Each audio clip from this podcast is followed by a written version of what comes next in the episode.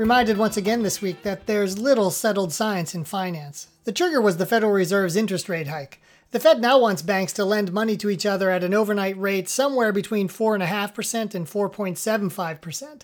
The lift was the 8th such move in the Fed funds target rate this cycle. Less than a year ago, the rate had been between 0% and 0.25%.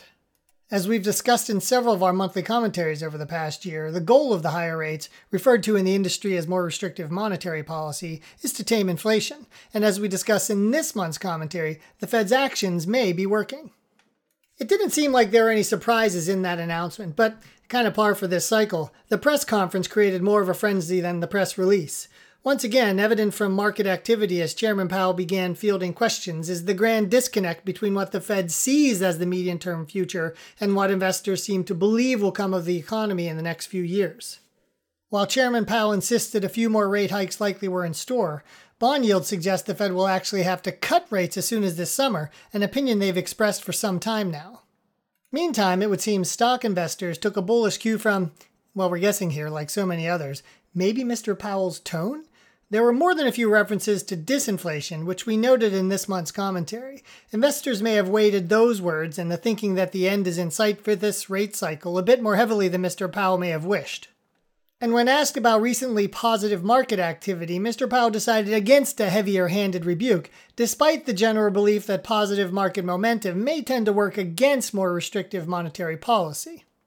As he shrugged off worries that he might be worried, off to the races it was, with stocks gaining 3.5% from the moment the press conference started through the next day's close. Pulling all that market action together, seems to me that both bond and equity investors were hearing what they wanted to hear, not least because the messages each group seems to have received in no small ways conflicts with the others. Bond investors heard Powell suggest the Fed's work is incomplete and that they should expect more rate rises to come. Nope, said the bond folks, you're going to reverse course later this year because, I don't know, maybe rates are so oppressive already that a recession will come before school starts again in the fall. But if that's true, then stock investors shouldn't be all that happy, because recessions tend not to be good for stocks. Stock investors, on the contrary, didn't seem to mind. Of course, we've discussed before the fact that recessions have come and gone, generally preceded by a plunge and a rebound in the stock market, well before the recession is actually even acknowledged by the folks charged with determining economic cycles.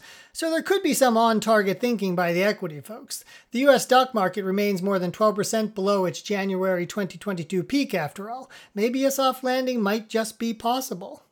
Even so, with so much uncertainty in the data, I struggled with the confidence expressed by both the bond and stock markets on Fed Day and the day after. Come to the second day after the show, though, and both sides of the portfolio seemed to get with the program. Friday's release of labor market data offered a stark, bet you didn't see that coming, reminder, reflecting just how challenging the present environment is. The U.S. saw an increase of 517,000 jobs for the month of January. The highest estimate Bloomberg was showing for job gains last month was 320,000 jobs added, while the median and average estimates were well south of half the actual gain at 188,000 and 197,000 respectively. The unemployment rate, meantime, is now 3.4%, the lowest level since May 1969.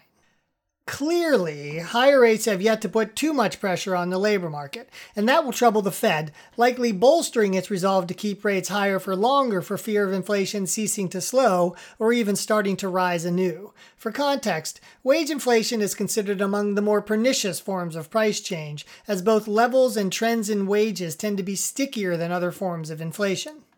So the Fed has been paying close attention to the labor market in hopes of, and I know this seems strange, but it's part of the challenge of modulating inflation through changes in monetary policy, in hopes of cooling job growth, perhaps even to the effect of increasing unemployment in order to suppress wage inflation, which might otherwise continue to put upward pressures on prices more broadly. But while that connection seems intuitive, logical even, there's not a lot of live data to support it. In fact, many have come to question this relationship once thought so powerful it became something of a financial meme. That meme, and it may not be fair to call it that, but I'm going to go with it. That meme, the Phillips curve, is named for an economist from New Zealand that studied wage inflation and unemployment in the United Kingdom from the mid-18th century to the mid-19th century. William Phillips found that the two were inversely related. The lower the level of unemployment, the higher the rate of inflation in wages.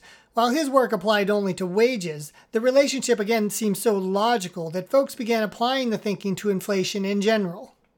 But while there are hints of the relationship in inflation and unemployment in the U.S. in the 1960s, such a relationship has not really been noticed since.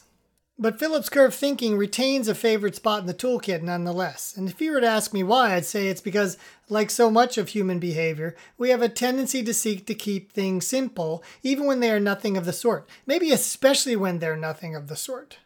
And so the purported trade-off continues to inform policy decisions around the world.